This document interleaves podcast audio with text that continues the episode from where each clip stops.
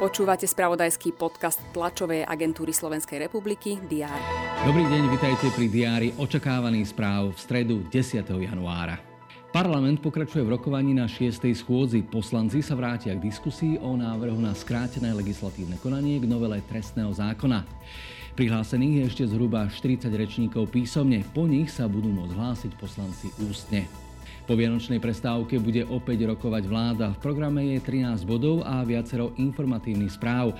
Ministri budú rokovať o viacerých legislatívnych úpravách. Jedným z návrhov je posunúť účinnosť zákona o výstavbe až na apríl 2025. Novelou sa má tiež zriadiť elektronický register kandidátov a kandidátnych listín vo voľbách.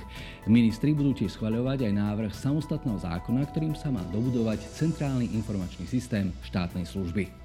Predstavitelia mimovládnych organizácií chcú predpoludním odovzdať predsedovi Národnej rady Petrovi Pelegrínimu verejnú výzvu na zastavenie valcovania právneho štátu. K výzve sa pripojilo podpismi vyše 38 tisíc ľudí. Organizácie majú priniesť predsedovi parlamentu aj malý darček. Vozový park v regionálnej autobusovej doprave v Trnavskom kraji sa opäť vynoví. V rámci modernizácie, ktorá sa začala v roku 2021, dnes oficiálne odovzdajú pre regionálne autobusové linky v Trnavskom kraji 74 nových autobusov.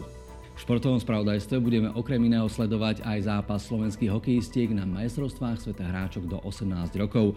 Vo švajčiarskom cúgu ich po dvoch prehrách so Spojenými štátmi a Švédskom čaká o 16. hodine domáce Švajčiarsko.